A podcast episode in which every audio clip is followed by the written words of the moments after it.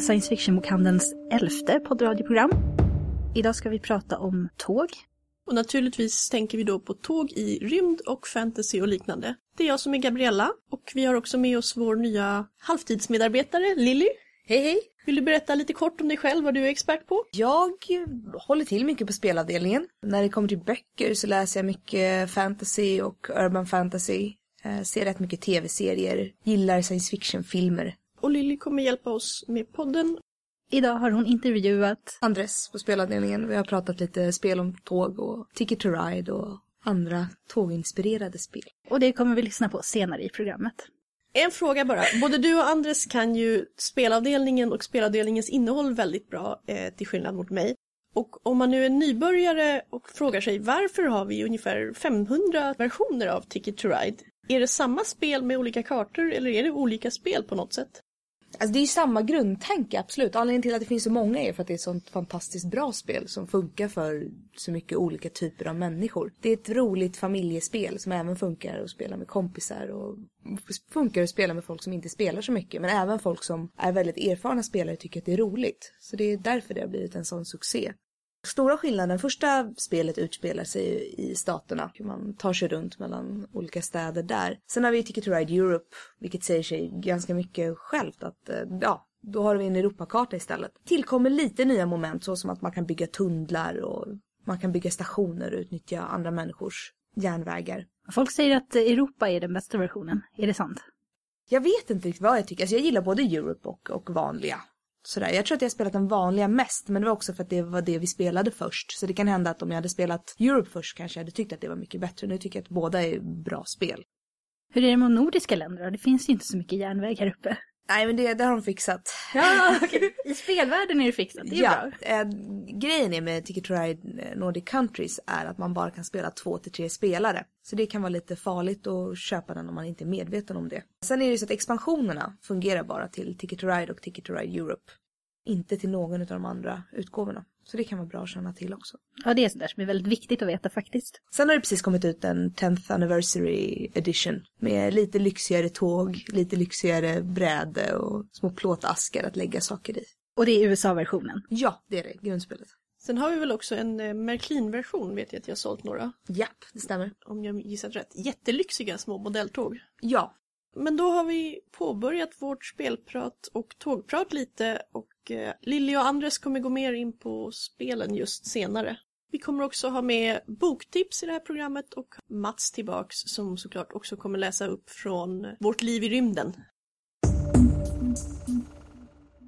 Dagens tema var tåg. Ja, det kan ju tyckas vara lite allmänt eh, tema att bara säga tåg. Men eh, Nu är det ju så att jag och Jenny är ju inte bara science fiction och fantasy-nördar, vi är också tågnördar. det kan man säga. Vi, vi tillbringar mycket med att klaga på den erbarmliga situationen när det gäller tåg i detta land.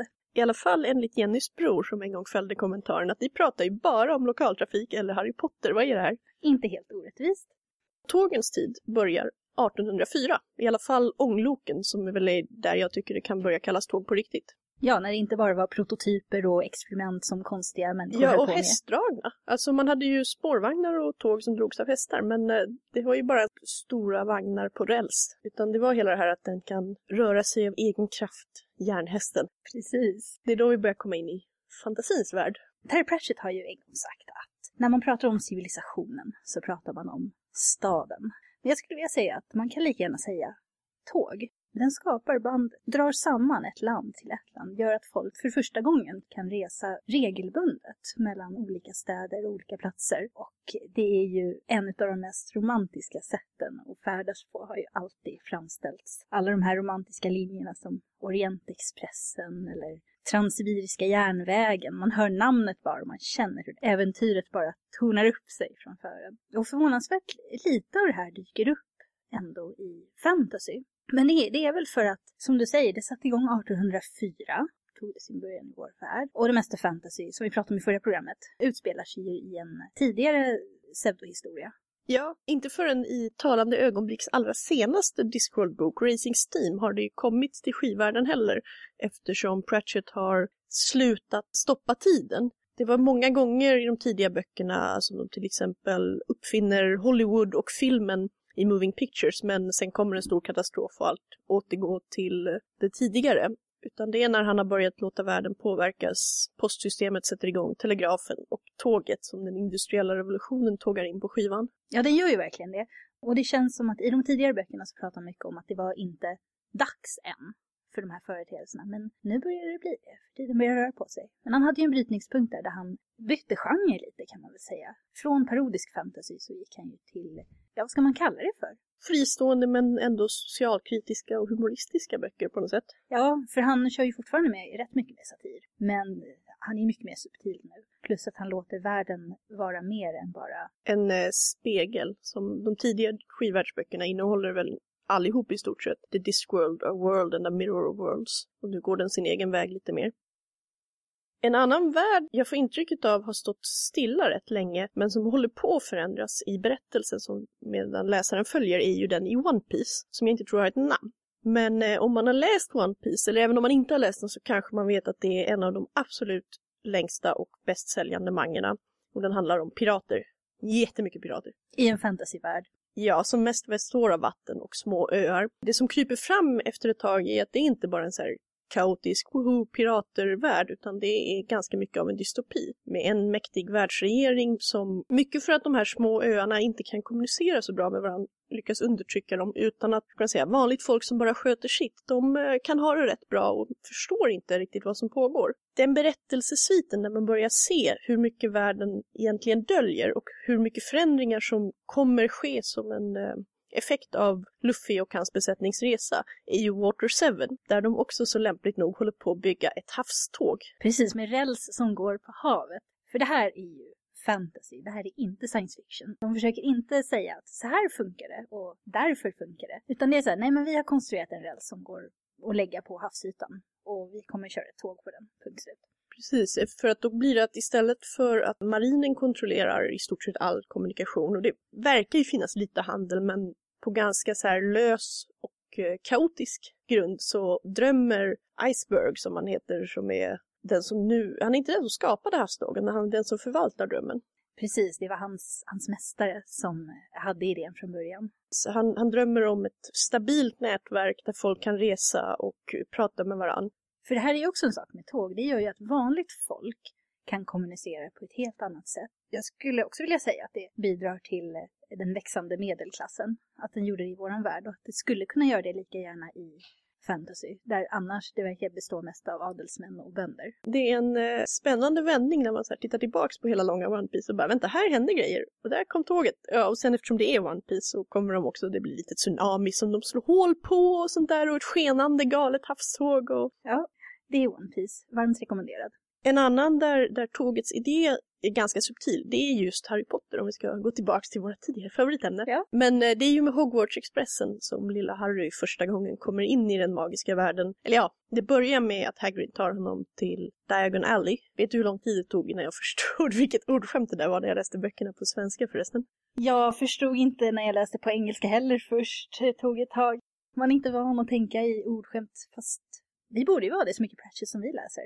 Ja, men jag såg eh, först, jag läste böckerna på svenska först, sen såg jag filmen och när jag hörde det så förstod jag, så den, just den biten missade jag inte.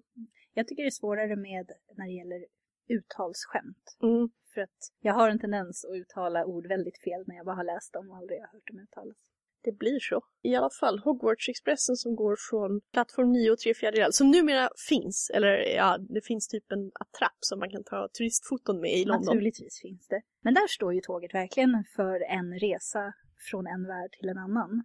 Väldigt symboliskt och, och, typiskt just för tåg. Det finns verkligen en anledning att hon har använt just ett tåg. Eh, för det är ju både, den representerar ju verkligen resan till någonting annat. Det romantiska äventyret tar sin början.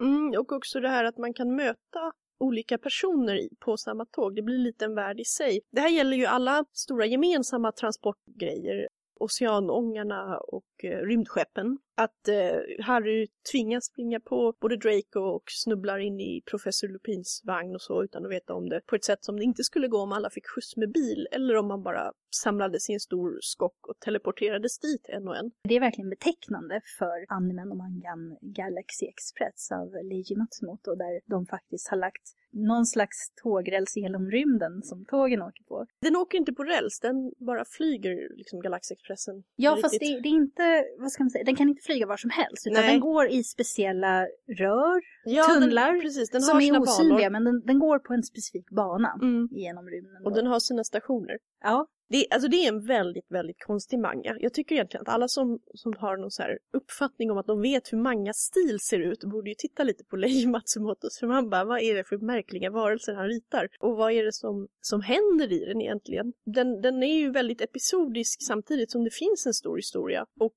Ja. den ligger, det är en sån där, eftersom den är rätt gammal det här laget, första versionen, den ligger liksom i grunden hos många andra manga-serier som vi som läsare här tror jag inte alltid alls är medvetna om. nej, jag tycker att det är svårt för västerlänningar i och med att det är så smal genre som översätts till engelska och, och de språken som de flesta här i väst kan. Att vi får en väldigt skev uppfattning om hur manga ser ut och vi vet ingenting om mangas historia nästan.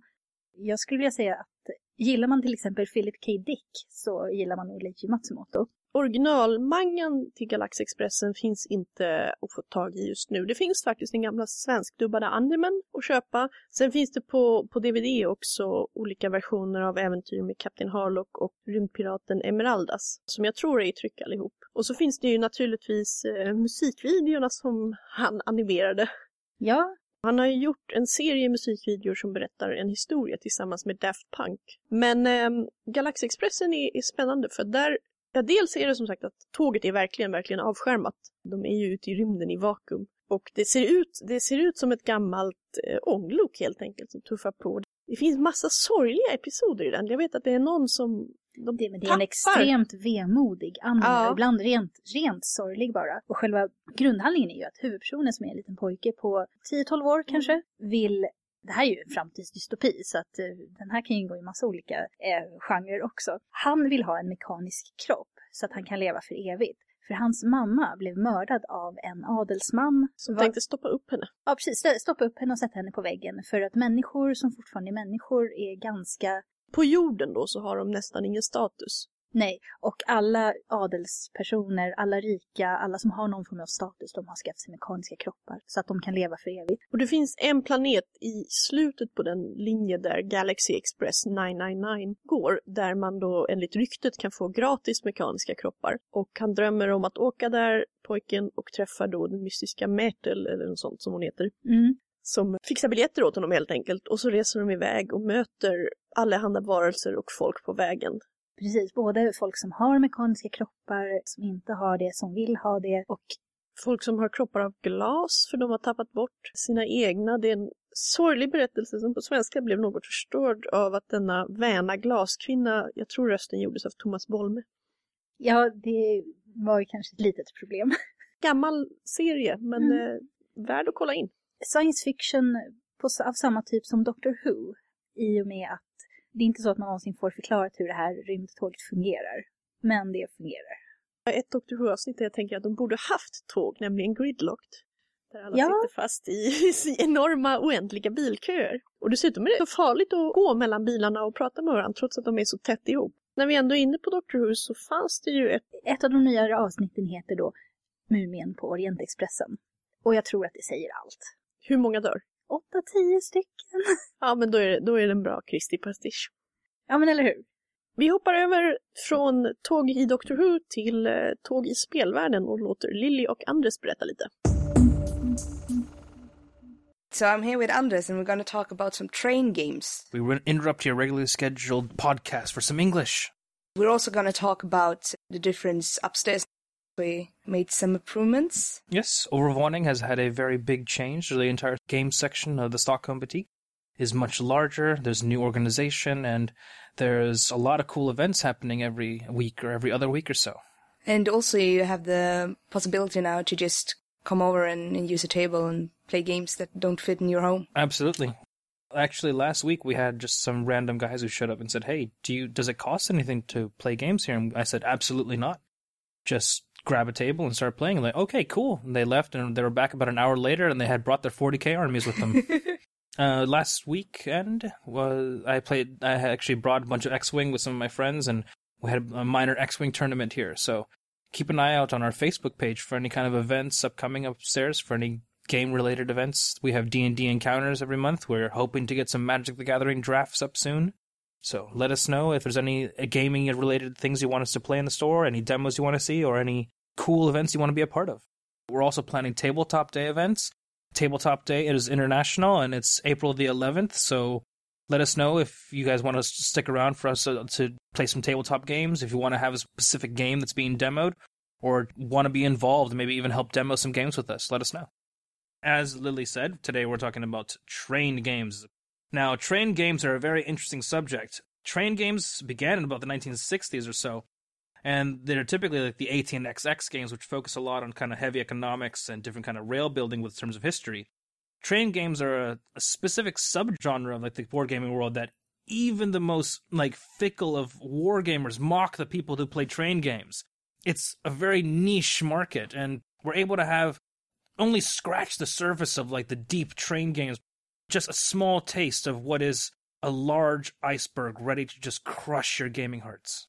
Then we have games like Ticket to Ride. Ticket to Ride is uh, one of the best introductions to an idea of a train game because it kind of it introduces that idea of like the crayon kind of like route building connection kind of mechanics from, from like the 1980s in a very simplistic manner. It removes the idea of like the heavy uh, like economy kind of like things and just instead makes it a game about set collection, which in, in a way is the game's economy.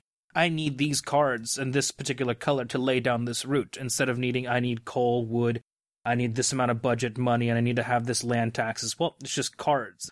It simplifies it to a kind of a very manageable level that anyone can kind of get into. And brilliant and has been a bestseller now for well over 10 years for that reason. Yeah, it, it was one of the first game that I bought to my mother, and I think Ticket Ride made her realize that she was really into board games, and it opened up a new world for her.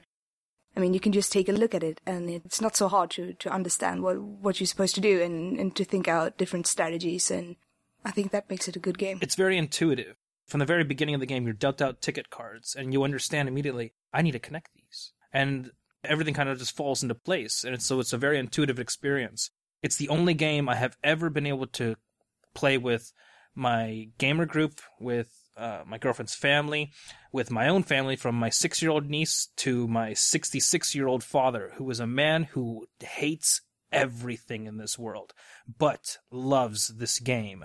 Well, that, that's a really good review. Yeah, definitely. We don't just have Ticket to Ride, we have a couple of other games that kind of spawn into the train gaming kind of genre. Steam is the game by Martin Wallace. Steam Rails to Riches was Martin Wallace's readaptation and kind of reworking of his Age of Steam and Railway Tycoon games from the late 80s and early 90s.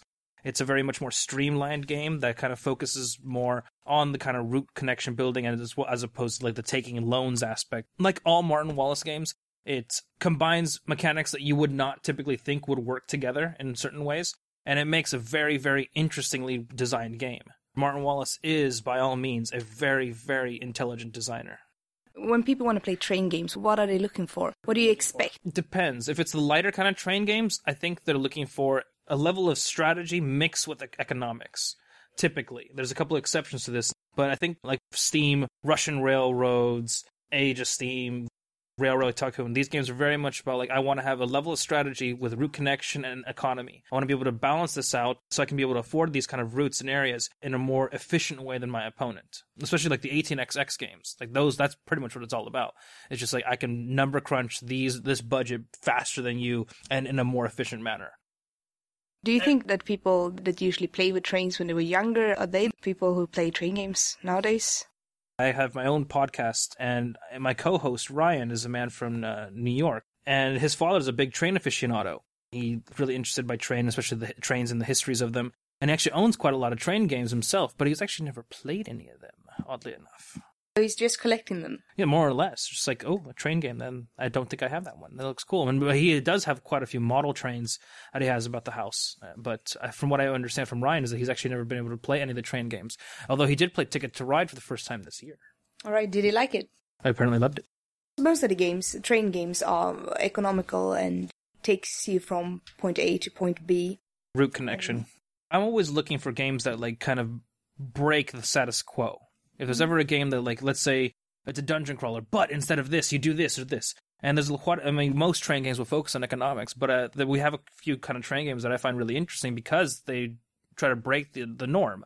Yardmaster is a small card game that we sell at Sci-Fi. It's very much Uno, but with strategy. Each player takes the role of different kind of carts of the train, and you want to try to like collect passengers in your train, try to load and unload them off in certain locations and areas.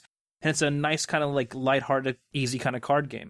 I'd recommend it for anyone who's kind of looking for a, a strategy game in a small box that you can kind of take to a bar and play at a nice kind of casual level. Is a really nice little kind of quick game. It has nothing to do with route connection or economy. The main game, point of the game is just try to load and unload passengers.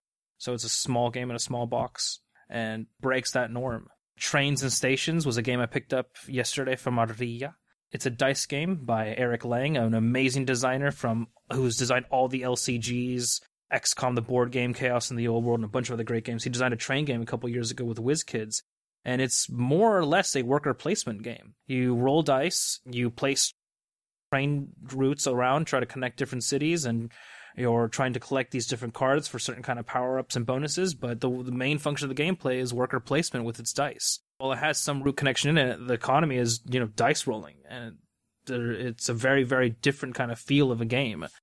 And uh, a game that I was really, really, really, really surprised by last year was a game called Trains by AEG, and we sell this game as well. And you might have looked at it and seen that it has a really boring cover, just some kind of like monorail. But the game itself is a brilliant game that's a more or less a reworking of Dominion. You have the Dominion aspect of the deck building with these train cards. Then you have a board of either Osaka or, if I remember correctly, maybe Okinawa, Japan. One board and two different sides, and they're two different provinces of Japan, and you're trying to connect different stations as well, but you're also trying to get the specific bonuses of those stations. So you have a deck building aspect that you're kind of remembering from Dominion of like trying to build a working kind of system mixed in with this board that everyone's kind of conflicting over and fighting over territories with.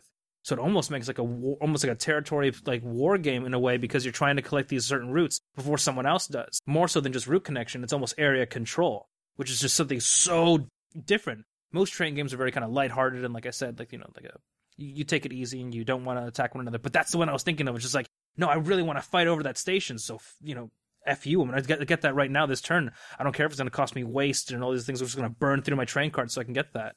Would war game players like that game? I think so. Would they play it though? No, because I don't think so. Because I think the theme would put them off. The theme of like, oh, I'm trying to connect like Japanese rail stations. That's just weird.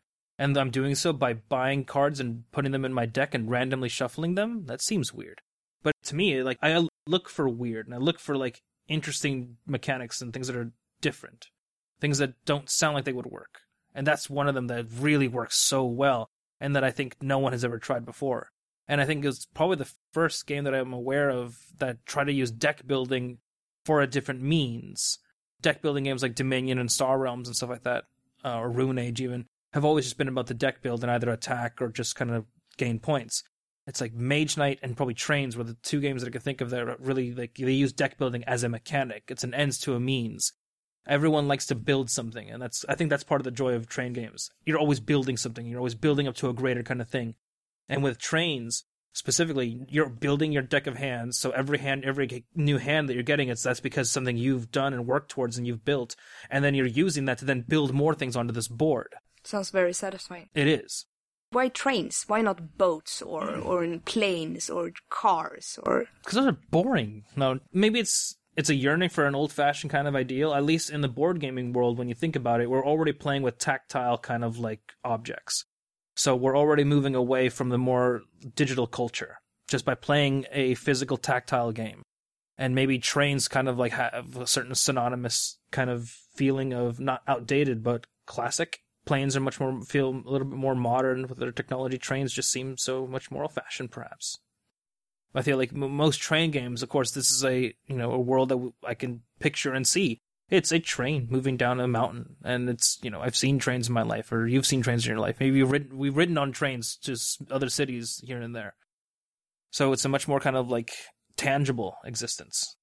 And how about subways or other type of trains? Well, like, uh, trains, like I said, that that board card game that's amazing itself is more monorails because it's the modern kind of trains that are existing in modern day Japan.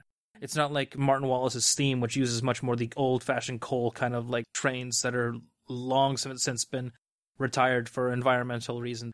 We have a lot of cool train games here at Sci Fi. games with train kind of themes. We don't really have so much of the ATNXX and the kind of like the heavier kind of like train games. But if you're at all interested, please let us know. Could we order them? Absolutely. Because they're a very, very niche market.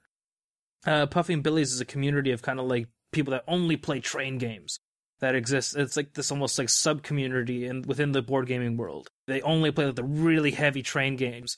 And like I say, even like the heavy war gamers, like no friends, make fun of them. Still think that the Puffy and Billy's are a bit too far. Thank you so much. Yeah, sure. Bortom tåget som den så här, de fria resans och upptäcka nya världens grej så finns det ju också tåg som i tunnelbanor, hela idén med tågtunnlar där det blir mer klaustrofobiskt och instängt. En av dem som jag tycker gör det allra bäst just klaustrofobiskt det är ju Metro 2033 där det egentligen inte finns några tåg kvar men mänsklighetens sista spillra lever i Moskvas tunnelbanesystem som på riktigt är byggt för att motstå ett atomkrig. Och det har det uppenbarligen gjort. Det är lite luddigt men jag tror att de kikar ut någon gång och, och ser väl den röda stjärnan som så här glöder mot någon slags himmel fylld av grejer och det är onda mutanter och eh, de stackars människor som bor kvar går runt under världen i tunnlarnas mörker och odlar svamp mer eller mindre. I övrigt så är den ju skriven som en väldigt enkel så här, det är en ung kille från de lantliga trakterna, en av de sista stationerna på linjen, som måste rädda sin värld från ondska och hemskheter och någon slags zombieaktiga saker som kommer från tunnlarna bortom. Ja, jag tyckte att den lät eh, jätterolig och intressant, så började jag läsa den och så kom jag fram till den punkten där det stod och alla kvinnor bara satt hemma och odlade svamp och då tänkte jag ja, men det kanske Ja. är värt att läsa ändå. Alltså jag tycker det är värt att läsa, om inte annat bara för att det är en eh, fattig bondpojke som inte kommer från pseudo-England utan som faktiskt bor under Moskva.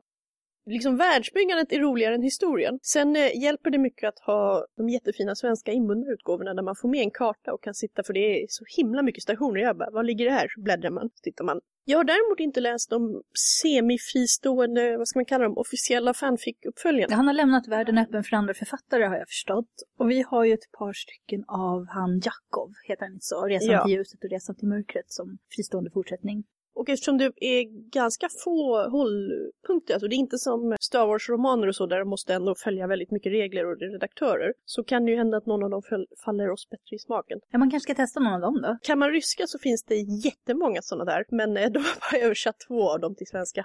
Jag tycker det är en kul idé att, att utnyttja. Det är inte riktigt samma sak, men jag gillar ju Gamens Neverwhere som också pågår inte bara i tågtunnlar utan i hela undre London. Det finns ju ett tåg som går där till exempel och Och tunnelbanestationerna är viktiga. Han använder dem som Precis. identifikationsmarkeringar på något sätt. namnen har tagit, fått eget liv och påverkar vad, vad det är för slags platser. London som plats är ju väldigt eh, stor inom urban fantasy-genren också. Neverwhere faller ju väldigt mycket i urban fantasy. En annan som har skrivit om London som en egen figur nästan är ju Ben Aronovich med Whispers Underground. Tredje delen va, i Rivers of London-serien. Ja, tredje delen. Som namnet antyder så går de ner i underjorden och hittar ett, ja, en massa hemligheter i tunnelbanesystemen. Men Det är både tunnelbanesystemet och avloppssystemet. Det bor varelser där. jag tror det är därför också jag ändå, trots alla problem jag tycker Metro 2033 har, så är jag lite vänligt inställd mot den just för att den väljer en annan stad. För jag har läst så mycket, både bra som både Aronovich och Gaiman är också en ganska dålig Londons, londonesk urban fantasy. Äh, Amerikas städer har inte så mycket, inte om man håller på med tåg och så, det finns, det finns myter om olika grejer i New Yorks undre system, men många av dem saknar helt enkelt tillräckligt mycket av den infrastrukturen för att det ska bli en del av stadens ikoniska bild. Du har ju läst China Mieville också. Han har väl lite tåg? China Muville tror jag älskar tåg, för han har skrivit det flera gånger. Hans första stora, hans genombrottsverk skulle jag vilja säga, är Perdido Street Station. Det hör man ju på namnet där vad det handlar om. Ja, okej, låter som en författare för mig också. Den jag läst som där tåget och tågbyggandet verkligen är en del av handlingen är Iron Council, som utspelas i samma värld i hans Baslag-universum, där han följer då två parallella handlingsmönster. En kvar i staden och en som följer med det här Iron Council, vilket är en grupp rebeller som helt enkelt snodde ett tåg och flydde med det och nu flyttar de rälsen. Så nu tänker att tåget kör framåt och de bakom plockar upp rälsen, springer framför och lägger ner nya. Det är en slags halvanarkistisk demokrati där ute i vildmarken. De går lite dit tåget pekar om jag minns rätt. det var riktigt spännande för att å ena sidan vet de nämligen att de har flytt den här stan. De vet att de inte, du vet, fullföljde revolten för de höll på att bli krossade. Men å andra sidan är de ju fria. Och det är en problematik i det. Och sen har han, i hela Baslag-världen så är det, det är så mycket konstiga ord och konstiga varelser och jag minns det finns en kvinna, hon är en slags gangsterledare. Och nu spoilar jag lite men jag försöker att inte avslöja för mycket. När hon tar av sig masken och man får se på vilket sätt hon har så det är mycket så här människor med skarabéhuvuden och fågelarmar och allting. Så, så är det en så enormt stark bild och, och obehaglig vad, vad han skapar. Han är jätte, jätteduktig på att göra både vackra texter. Jag tycker till exempel att hans The City and the City som handlar om två städer som fysiskt befinner sig på samma plats men samtidigt är skilda i invånarnas sinnen. Det är en fin bok, den är fint skriven. I Iron Council så är det mycket skräck han för fram med sitt, sitt språk. Sen är alla de där tre tidiga böckerna lite tunga att läsa. Han eh, skalar av sitt språk, City and the City, även till Embassy Town. Man förstår inte så mycket av koncepten, möjligen om man har pluggat lite mer lingvistik, jag vet inte. Och Embassy Town, när jag säger lingvistik, då menar jag lingvistiken hos jättekonstiga aliens som typ alltid pratar med två sinnen samtidigt. Så de enda som i stort sett kan tolka där är enäggstvillingar som, som utvecklar någon slags telepatisk kompabilitet. Men det är lättare språk trots att det är ett så svårt så här, mind-wrenching idé hela. Det är ganska ofta jag läser känner jag mig vilja bara, åh vad bra det var! Jag förstår inte riktigt men det var så himla bra. Det, handlar, det är mycket idé-fantasy och idé-SF förstår jag. Ja, Railsea som också innehåller tåg som man kanske kan höra på namnet är en mycket enklare bok. Den är skriven för ungdomar vilket betyder att vi vuxna har en chans att hänga med. Du hade ju läst eh, Moby Dick, eller hur? Ja. För det är egentligen en omberättelse av Moby Dick men på en annan värld. De jagar här jättemullvadar istället för valar. Aha. Och civilisationen är uppbyggd så att man bor på små öar av hårt material. Och sen finns det då det stora jordhavet som är löst packad jord. Det här tror jag också är en slags science fantasy så det är lite oklart vad som hände. Men jag skulle tro att det är lite vårt fel att, att det bor så mycket monster i det här jordhavet. Så man kan inte bara gå runt på dem. Och det heter Railsea för att det finns ett helt myller av spår som ligger huller om buller och du kan växla hit och dit. Och de enda som ger sig ut där då det är handelsresande och ja, kaptener som ska jaga dessa stora mullvadar och andra monster. Och naturligtvis då finns det den kvinnliga kaptenen i det här fallet som är besatt av en viss mullvad som tog hennes arm eller vad det nu var. Ja, istället för benet då? Ja, jag kommer tyvärr inte ihåg om det var arm eller ben, men det var, det var väldigt personligt. Vad har hon ersatt det med då? Är det en elfenbenskrok istället då för Nej, nej, det, det är någon slags cyberpunkigt. Ja, okej. Okay. Och så är det då eh, berättat ur synvinkel för en ganska ung skeppspojke eller vad han nu är. Ja, nej, han är läkarens eh, lärling typ. Mm. Och på vägen så ska de då upptäcka, det är inte 400 sidor eh, så här fångar du jättemullvadar, vilket jag har förstått att original eh, Moby Dick innehåller väldigt mycket instruktioner om. Han är väldigt besatt eh, av exakt hur mycket sperm oil man kan få från varje specifik, vad jag tror är kaskelotval. Han har ju också sin egen lilla indelning av valar som är helt ovetenskaplig. Han tycker liksom att så här heter valen och eftersom jag tycker att valar är fiskar så struntar jag helt i vad vetenskapen säger och klassificerar dem som fiskar. China Merville har, så vitt jag minns, inte klassificerat jättemulvader som fiskar, eller något specifikt alls. Men eh, de har ett mysterium att lösa också. Vad hände i pojkens förflutna? Vad är det som, vad är hemligheten bakom det stora Railsea? Och den är, alltså den är ganska rak på sak. Jag var lite förvånad när jag hörde att den var skriven som en ungdomsroman, för hade någon annan författare gett ut den så hade jag bara tagit som så här, ja det här är kul fantasy, det, de kör på det. Vi har ju sagt det förut, men eh, det som de klassificerar som young adult är ju väldigt brett. Man vet aldrig riktigt vad man får. Nu har vi pratat om eh, tunnelbanetågen och tåg som valfångare eller mullvadsfångare. Så det är kanske dags för en liten paus och David och jag kommer prata lite om Metropolis som har gått som pjäs på Stadsteatern och som naturligtvis är baserad på Fritz Langs klassiker. Jag missade den så det ska bli kul att höra. Jag tänkte vi kunde prata lite om Metropolis, både pjäs och filmen som du har sett, men inte jag har sett. Ja, de, de är spektakulära. Stadsteaterns pjäs då? Dramatiserad av Sofia Fredén med regi av Malin Stenberg. Den Vad tyckte du? blandat. Mycket positivt men en del negativt. Filmen kom på, vad var det, 1920-talet. Den är väldigt, väldigt visuellt spektakulär, häftig, stora maskiner, ännu större städer, massa statister. Och det är ju svårt att föra över till en ganska liten teaterscen. Om man beskriver hur de hade gjort det så var det ju väldigt minimalistiskt Ja. och eh, väldigt könsneutrala kläder också. Men, eh, men att det var så tomt på scenen tyckte jag inte var helt, eh, helt givet för den här pjäsen. Nej, lite, ibland funkar det. Här, här kändes det ganska tråkigt eh, mellanåt. Ibland fungerade det ju bra liksom när, när taket började användas och sådär. Men nej, det hade de, jag hade hellre sett lite roliga kulisser. Jag vet inte om det var Stadsteatern eller någon annan teater som lyckades komma, göra en rätt bra skyskrapeeffekt helt enkelt med lite rök och välriktade strålkastare. Starka bilderna från Metropolis Servia Osmos som jag har är ju Mm. just de upplysta skyskraporna. Ja. Fast nu när jag tänker efter kanske det kommer från Andyman som ju också Det- finns. Ossa Så är det ju. Det, de, de upplysta skyskraporna finns inte i ursprungsfilmen.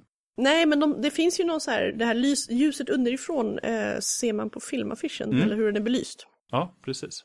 Alltså, den gamla filmen är ju väldigt häftig för att den känns ganska, liksom, den känns förhållandevis modern i sin framtidsvision med de här stora skyskraporna och så, även om det är propellerplan som cirkulerar runt om och sådär. Och när man ser roboten i gamla Metropolis så ser man ju direkt att så här, ja, någon som gjorde Stjärnornas krig har tittat på Metropolis när de gjorde Free CPO. Ja just det. I pjäsen så kändes även roboten lite anonymare. Jag tyckte att ja, Robot-Maria, som tydligen spelas av Liv Mjönes, var väldigt bra när hon var så att säga fake-människa. Ja, det håller jag med om. Men Liv, eller vem det nu var som spelade henne som robot, ja det var som du sa, det var rätt anonymt, det var de här stela robotrörelserna som, det är det också, om en film kom ut 1927 och en pjäs görs nu så finns det ju lite fiktiva robotar Ja. däremellan att ta hänsyn till.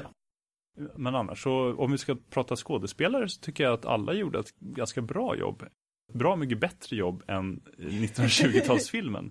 Vilket kanske inte säger så himla mycket, för det har ju hänt en hel del där också. Men Fast ändå. på den tiden var det väl mest fortfarande teaterskådespelare, så att Ja, och de, när man ser gamla 20-talsfilmer så är det ju väldigt ofta väldigt tydligt att det är teatermimik och stora rörelser och så snarare än små subtila ansiktsuttryck som är i arbete.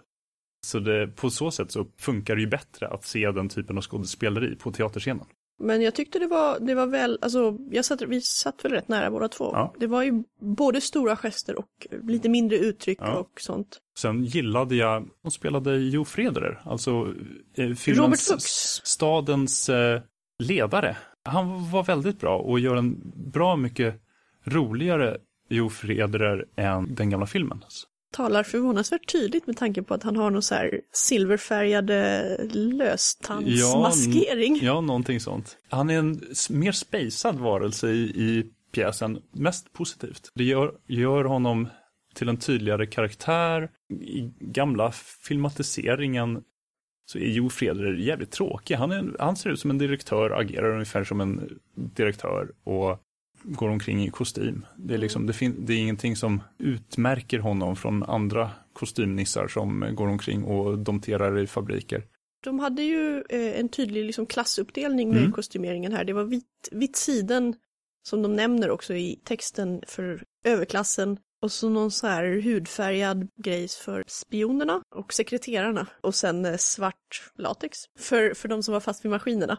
Jag gillade den stackars desperata sekreteraren Josafat som slängs mellan förtvivlan och mer förtvivlan. Ja, det var ju en av de rollerna som har lite djup i sig på något sätt också. De Mm. andra är ju så väldigt papperstunna. De är mer sym- så symbolroller. Ja, och sen gillar jag, vad hette han då, Groth.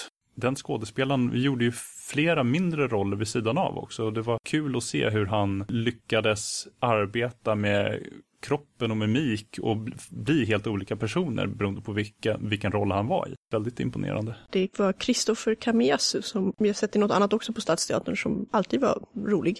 Det, det jag gillar minst med både filmen och pjäsen, det är egentligen berättelsen i sig. Den är här, ganska fånig, ganska tunn. Filmens slut tycker jag är ganska intetsägande. Ett antiklimax. Där har de förbättrat teaterns slut aningen, vilket jag ger två tummar upp till, utan att säga för mycket. Men annars så är det ju, filmens behållning är ju kulisserna och de stora maskinerna och alla statisterna. Och på teatern så var det ju delvis ljudet, tycker jag. Ja, det var jättebra syntigt elektro soundtrack. Ja, och bra rytmiskt sådär för att markera att de är nere i maskinhallen och, eller liknande. Jag tyckte att en av de lite svagare delarna däremot, vilket är synd med tanke på att ljudet var så bra, var just dansmomenten. Mm. Där min stora kritik var att det var lite för likt. Det är flera inslag av abstrakt dans för att visa olika scener som inte, inte är så väl, alltså den är inte så väl karaktäriserad. Nej. säga. Alla gör lite likadant.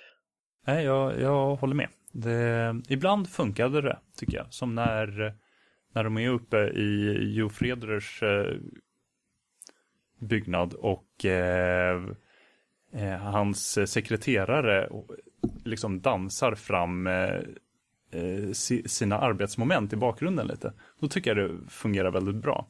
När de är nere i maskinhallarna och de ska slavdansa eller något så Mm. fungerade det lite sämre. Ja, precis. Men det här är den andra stora science vad man ska säga, som jag sett på Stadsteatern. Den förra var Aniara, som jag tyckte på många sätt var bättre, men jag tror det är för att den har en ganska gripande historia. Den är bara lite jobbig att läsa eftersom det är på vers hela. Jo, jag har faktiskt inte kommit igenom den, även om Nej. jag har försökt. Men eh, det är kul att de tar några av de här stora SF-klassikerna Ja, och försöker verkligen. göra, bearbeta på teatersätt. Det skulle vara så kul att se om de fortsätter även om några år med något annat. Kolla Queen kanske. Brave New Worlds. Star Trek. Ja. Vi pratar ju lite om tåg i manga och anime. Det finns rätt mycket, men eh, det där är ganska typiskt för japaner för de har rätt mycket tåg i sina tv-spel också. Och de har ganska stor betydelse. Jag har ju spelat, eh, jag ligger lite efter, men i Kingdom Hearts-spelen som kom ut de senaste åren så har vi ju eh, framförallt i Kingdom Hearts 2 då det här tåget som eh, de först tror kan vara ett slags spöktåg men som tar personerna från en värld till en annan. Där har också tåget en väldigt stor betydelse av att vi är i en värld och nu ska vi till nästa och det är det enda som kan ta sig igenom barriären. Och likaså skulle jag vilja säga i, för att ta en helt annan spelserie, Silent Hill, Silent Hill 3 mer bestämt, när huvudpersonen ska bege sig hem igen så måste hon ta tåget. Och det tog en rejält lång tid innan jag fattade hur man skulle ta det där tåget också. Men när man väl kommer på tåget så måste man inte bara sätta sig där utan man måste också ta sig igenom tåget. Och man kan inte vända om, för om man försöker göra det så upptäcker man att den biten av tåget är för alltid borta. Spöklikt. Ja. Annars är anime de typiska eh, tågsignalerna. Jag tror att alla som någon gång har varit i Japan är inte det minsta förvånade. Alltså jag pratar om varningssignaler för att nu är det ett tåg på väg och bommar fälls ner eller lampor som blinkar. Studio Gainax är nog de som är mest kända för det här. Och det är på något sätt att använda att de förankrar det fantastiska som händer med aliens eller andra konstigheter i våran värld Genom att använda någonting riktigt vardagligt. framförallt i Tokyo då, där ganska mycket anime utspelar sig, så pendlar ju människor i allmänhet eh, långt och mycket. Ja, visst då skaffar sig en, en eh, specifik förmåga att eh, somna så fort de sätter sig ner och vakna så fort de kommer till rätt station. Ja, och det hjälper ju också att eh, om man åker på JR-linjerna är det va, så har varje station sin egen lilla trudelutt som spelas innan dörrarna öppnar. Så att om du är väl tränad kan du ju eh, vakna till vid din rätt station bara, ah, där ska jag av. Ja, jag tror inte alla stationer har det, men eh, väldigt många har det. Jag för mig att eh, alla på Yamanote-linjen har det, Ja. den stora cirkellinjen genom Tokyo. Det kan nog stämma. som enligt eh, Clamp i alla fall är en del av den Kekai som finns i hela Tokyo och som då är en del av den Kekai som finns i Japan och som skyddar våran värld. Det är alltså en magisk barriär. eh, det tog mig många år mellan det att jag läste X där det här händer och sen kom till Japan. Men när jag väl kom dit så kunde jag i stort sett hålla upp liksom seriesidor och bara, ha, här är det här som har hänt, här är den där. Så det är en eh, väldigt eh, apokalyptisk och blodig och hemsk men ändå rätt bra reseguide. Se alla platserna innan de förstörs. Och med tanke på pendlande, jag kommer att tänka på Final Fantasy 7, där de inte har lagt räls mellan några städer, utan man får vackert gå, eller möjligtvis åka luft, luftskepp. Men det finns en eh, tunnelbana eller pendeltåg i staden, i Midgar, som man åker i från början. Och det är så japanskt. Folk sitter där i långa rader och de här öglorna som man håller, Mm. håller fast med, de dinglar i taket. Och en viktig bit av den tidiga historien utspelar sig på det här tåget. Så många mangatecknare tror jag som har vuxit upp i, och spelutvecklare som har vuxit upp i Tokyo eller liknande storstäder som har det här tågnätet, det, det har påverkat dem väldigt mycket och det framgår i allt de gör. Det märks ju också i Spirited Away så har vi ett tåg och det går ju liksom ute på landet. Det är ett typiskt eh, ja, lantligt tåg och det är en konduktör som river av en liten biljett och sådär.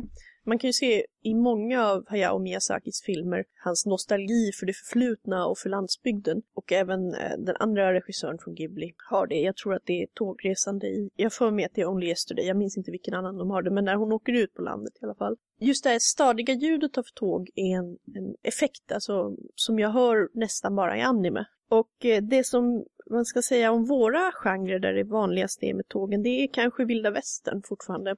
En av de som har skrivit över det universumet till våra böcker så att säga är ju Stephen King i sin Dark Tower-serie som börjar med The Gunslinger. Det är, alltså jag tycker det är ett helt, helt briljant eh, verk. Den har också sina svagheter. Han har ju skrivit den över väldigt lång tid, nästan 30 år. Och det svajar lite med eh, näst sista boken där, hur, hur han ska knyta ihop det. Det märks. Det här som är väldigt typiskt när man skriver en lång, stor serie, bara oh shit, nu måste jag göra ett riktigt episkt slut. Men den börjar väldigt bra och han ger sig fullständigt hän åt att eh, ha med en massa, inte ordlekar, men eh, leka med ordmelodier och dialekter, vilket King är väldigt bra på. Jag har ju svårt att läsa Stephen King för att han skrämmer mig så himla mycket. Men det här är väl en ren fantasyserie? Det finns lite halvspindeldemoner som äter folk och sånt där. Och eh, monster i tågtunnlar som är mutanter under jorden. Det är någonting där med tunnlar och mutanter. Men oftast är det inte monstren som är problemet, utan det är på något vis hans skräckböcker som gör vardagen till någonting alldeles fruktansvärt hemskt. Nej, det utspelas ju i en värld eh, långt ifrån våran. Alltså den sista revolvermannen, Roland av Gilead, som kan man säga är den sista sökande riddaren. Han eh, har märkt att världarna håller på, alla parallellvärldar håller på att eh, lösas upp och smälta samman på något sätt. Och han tror att det är för att det mörka tornet som är, om man tänker sig det här buddhistiska hjulet där hela universum och återfödelse och allting snurrar runt det, så är det mörka tornet eh, navet i det här hjulet. Både rent fysiskt, det är en plats, men det är också en, en metafysisk, det som skapar verkligheten och håller den ihop. Och hans egen verklighet är på många sätt förstörd. De här eh, revolvermännen som man nästan anar är en slags arturianska riddare utan att det egentligen finns någon Artursaga. De bara är nobla och ädla och så. Eh, de har förstörts, förintats allihop och vi får reda på varför mer eller mindre i tredje boken. Så han ger sig ut för att söka, han plockar upp pojken Jake när han går genom öknen för att jaga mannen i svart och för att ta reda på vad som har hänt. Och sen i den tredje delen, The Wastelands, den är mycket han lånar väldigt många bilder och eh, metaforer från Eliots dikt och en annan äldre dikt som heter Child Roland to the Dark Tower came. Så ger de sig då ombord. Roland, Jake och två andra följeslagare som kommer ur vår värld men har trillat in i den här alternativa världen, andra verklighet, jag vet inte vad jag ska kalla den. Och de möter ett vansinnigt tåg. De kommer nämligen in i en slags framtidsstad, för tiden håller också på att lösas upp och smälta samman sådär som den gör när verkligheten lägger av. Ja, alltså den, den här handlingen låter ju ganska lik eh, handlingen i Kingdom Hearts för övrigt. Det var också problem med världar som håller på och framförallt i Kingdom Hearts 1 när världar håller på att styckas och flyta omkring i bitar och fogas ihop på konstiga sätt. Det där har gått lite längre. Ja, här är det mer, de verkar ju liksom röra sig mellan olika verkligheter och allt bara tar slut och faller. Och den stora framtidsstaden med, med skyskrapor och så, den har degenererat till att de överlevande håller på och slåss om resterna. Det är väldigt typiskt postapokalyps. Och det finns då ett tåg, de byggde två AI-tåg tror jag som skulle kunna köra själv, som de är tvungna att ta. Och de går på tåget och måste i stort sett spela det här typiska, de, man, man du vet, rider tigern och de bara hur ska vi komma av? För, för det blir rätt uppenbart att om de inte lyckas underhålla tåget och lura den att göra som man vill så tänker han bara krascha dem när de kommer fram till slutet. Så det är bara en station.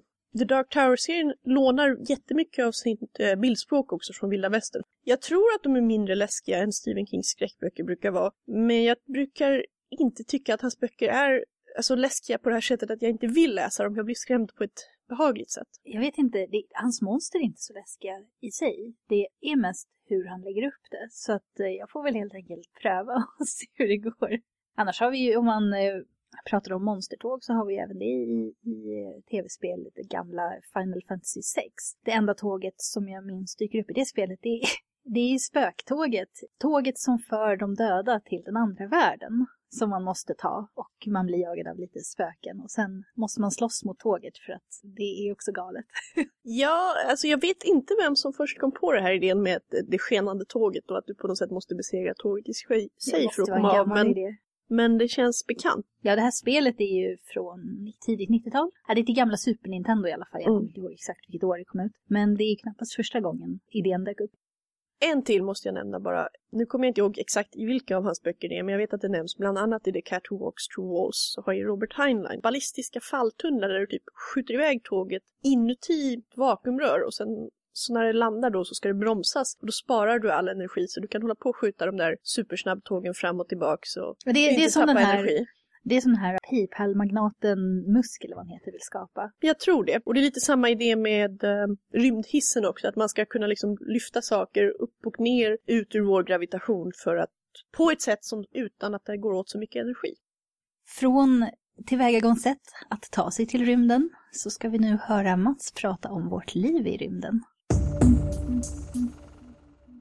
Morgonpigga kunder 2 Februari Gråtunga skyar över Västerlånggatan. Regn eller kanske snö i luften som hotar att falla. Men nöjer sig med en enstaka droppe här, en annan där. Kaffekoppen i handen, dagens första klunk. Tillvaron är svartvit. För varje klunk bryggmalet beskt kaffe får hus och människor himlen färgen åter. Mest februarigrått, men i alla fall. Hålet i gatan är lagat. Andys fruktbil rullar förbi. Ett cykelbud. En sopbil stannar till och fyller buken med svarta matavfallssäckar, tuggar och sväljer, rapar belåtet och rullar vidare mot nästa restaurang och nästa. Tystnad. Stockholm brusar i bakgrunden. Men se! Där borta nalkas dagens första barnvagnsman. Och någonstans i gränderna hörs finska tungomålet talas.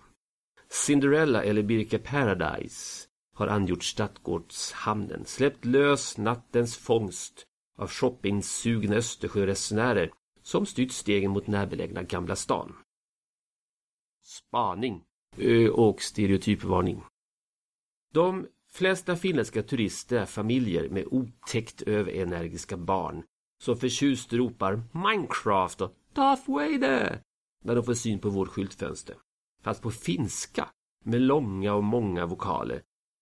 Föräldrarna, något mer dämpade, ser sig förundrat omkring och undrar vad det är för värld de klivit in i. Andra är yngre, svartklädda och har t-shirts med märkliga budskap. Killar i sällskapet har alltid långt vanvårdat hår. De vet vilken värld de befinner sig och de vet vad de vill ha. Lovecraft, Neil Gaiman, kul Dr Who-pryl och Elder Sign från spelavdelningen. De är undantagslöst trevliga. Ytterligare en grupp, försvinnande liten, men den finns, utgörs av häpnadsväckande glada och högljudda båtresenärer från Helsingfors. Alkoholstarka ölburkar märkta 7,2 och 8,1 är deras signum och andedräkten kan slå omkull en vuxen man eller kvinna på fem meters håll. Men en gång för länge sedan bodde jag i Göteborg och tyckte att livets mening var att åka båt i Fredrikshamn och dricka obegripliga mängder danskt öl. Så jag moraliserar inte. Camilla, tungt tatuerad med Freddy Krueger, Pinhead, Jason, Alien vs Predator och med en e-cigarett i munnen, tittar ut genom dörren och nickar mot Espresso House och sen mot kassan. Visst, säger jag, jag tar över. En kort sekund undrar jag vad det var i kaffet egentligen, för Camilla har någon sorts färgexplosion på huvudet. Men det är bara en My Little Pony-mössa som hon den här morgonen har valt att fylla allas vår tillvaro med. Märkliga frågor från kundresebokhandeln, del 1. Har ni inga riktiga böcker? Har ni böcker om lastbilar? Hej, jag letar efter en bok. Det var en drake på framsidan. Robin Hobb. Jag vill ha böcker där drakarna är lite mer som i verkligheten. Då är det dags för månadens boktips. Och med oss idag så har vi bland annat David. Hej hej! Och du har läst någonting roligt, har jag förstått. Ja, jag har läst serien Grandville av Brian Talbot. Det är uppe i fyra delar nu. Väldigt spännande. Det är en grävling i Scotland Yard i huvudrollen. Låter lite ovanligt. Det, det är det. Vad är det för slags eh, historia då? Det är väl ganska så Sherlock Holmes-inspirerade steampunk-berättelser med väldigt mycket politiska intriger och makt och korruption i ett alternativt Europa. Napoleon lyckades ta över hela Europa. De flesta eh, är djur. Det jag också verkligen gillar med Grandville, det är att Brian Talbot, tecknaren, han verkligen gillar serier. Det är uppenbart. Han eh, strösslar med seriereferenser framför allt till europeiska och franska, belgiska serier, men även andra också. Genom att smyga in små Kalanka och Tintin och Spirou i små statistroller i bakgrunden. Ja, de är med i serien alltså? Nu i fjärde albumet så är Lucky Luke en av eh, huvudpersonerna. Fast Det är det, är, det, det, säg, det sägs ju aldrig, men det är uppenbart. Okej, det låter som bara bra ingredienser här. Precis. Ja, det var en väldigt bra rekommendation. Gabriella, du har också läst någonting kul? Ja, jag har faktiskt också mest läst serier sen sist. Jag har läst eh, Assassination Classroom, en eh, rätt ny manga på den eh, engelskspråkiga marknaden. Det har väl kommit ut två delar. Som handlar om en alien som är en lärare i en så här typisk problemklass. Och eh, problemklassen måste mörda honom för alienen har sagt att han ska ha ihjäl hela jorden om ett år. Men till dess är han en väldigt bra och pedagogisk och uppmuntrande lärare. Det är en jättekonstig manga och jag misstänker att alienen inte alls är en alien utan någon slags experiment från militären. Och det är hemligheter och så men än så länge så är det bara så här ganska charmig. Eh, han lär studenterna om att ta livet av honom och en eh, massa annat om, om livet och vara snälla mot sig själva och plugga bra och, och den är konstig men den är rätt kul. Tycker om den och jag förstår varför man vill läsa mer för de portionerar ut eh, liksom små bitar av karaktärsutveckling och hemligheter på ett ganska bra sätt. Den eh, rör sig också rätt eh, fort vad jag sett. Det, det är ju ett, ett ettårsgräns och till skillnad mot många andra långkörare i Shonen Jump så rör sig det här året ganska fort. I Japan har de väl ändå kommit 8-9 månader in. Så det är en Jump-serie alltså? Ja, den säljs väl som Shonen Jump Advanced har jag för mig att det stod på den, men det är en Jump-serie. Lilly, du har också läst en ny bok. Jag hyfsat ny i alla fall. Thieves Magic utav Trudy Kahneman. Och jag blev positivt överraskad. Jag mer så här ramlade över den. Jag hade inte egentligen tänkt att läsa den, så bara blev det så. För att jag var inte så jätteförtjust i hennes... Hon har ju skrivit Black Magician Trilogy och den har ju fått en uppföljare som utspelar sig massa år senare. Är det den som börjar med Ambassadors Mission? Stämmer. Jag blev lite besviken där, för att jag, jag tyckte inte riktigt att de höll. Men blev positivt överraskad, verkligen. Den var lite hård att komma in i, men eh, det var en, en ny typ av värld. Och den är väldigt steampunk-inspirerad. Eller utspelar sig i två världar framför allt. Varav den ena är väldigt steampunk, rakt av. Och den har ingenting att göra med de första två trilogierna som hon har skrivit. Den handlar ju om olika världar, vilket gör att man, eller jag i alla fall som läsare fick känslan av att någonstans i något annat universum så pågår även eh, historien om Sonia och Akarin och sådär. Hon har lämnat hål för att det skulle kunna vävas ihop senare. Är det också ungdomsfantasy som hennes andra böcker? Jo men det är det nog. ja, det är inte jätteavancerat. Man behöver inte fokusera så mycket för att hänga med i storyn. Nej, det går fort att läsa och spännande och sådär. Precis. Vad handlar den om då? Det ska man följa en ung tjej i någon form av ökenstad som går i någon form av religiös skola samtidigt som det härjar någon som, eh, som använder sig av magi i staden. Och det är fullständigt förbjudet. Det är bara överste prästerna som får använda magi. Vad storyn lider så börjar hon inse att hon även besitter magi. Och det får man absolut inte. Det, det ska inte vara möjligt. Problemet är att magi lämnar spår. Det lämnar som en, en void, ett svart tecken. Så att det går inte att göra osynligt. Och sen så samtidigt får man följa en helt annan värld med en ung kille som går i en helt annan typ, eller går i en magikerakademi istället. Eh, där de flyger flygmaskiner med hjälp av magi och hela staden drivs av magi i stort sett. Så att det är verkligen kontraster. Där används magi till allt. Och det här är första delen i en trilogi. Ja, det ser ut så.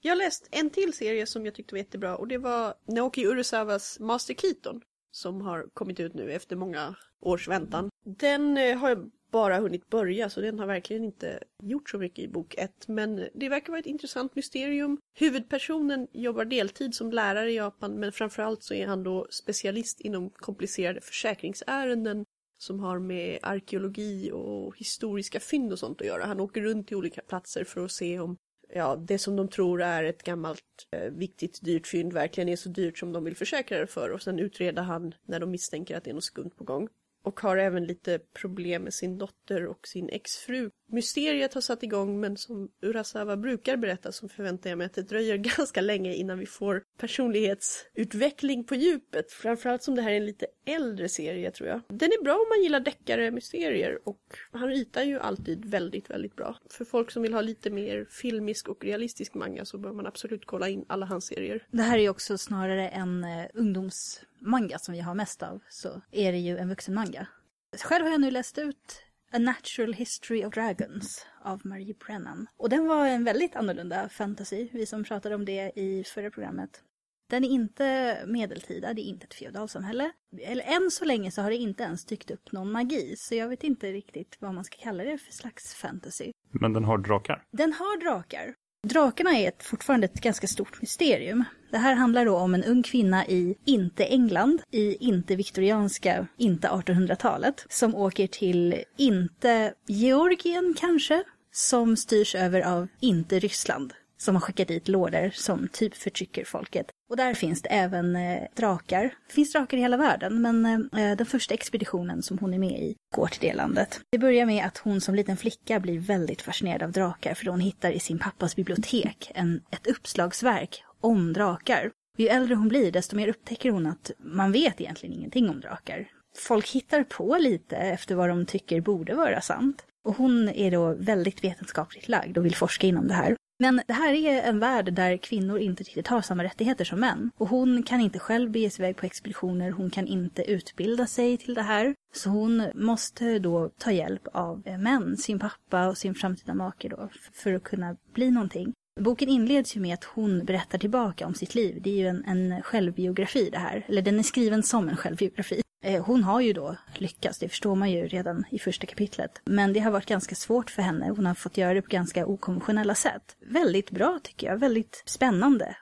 Därmed avslutar vi vårt tågspecialprogram. Vi hör gärna om någon har åsikter på att vi har haft en så här nischad och genreöverskridande ämne, om ni tyckte det var bra eller dåligt.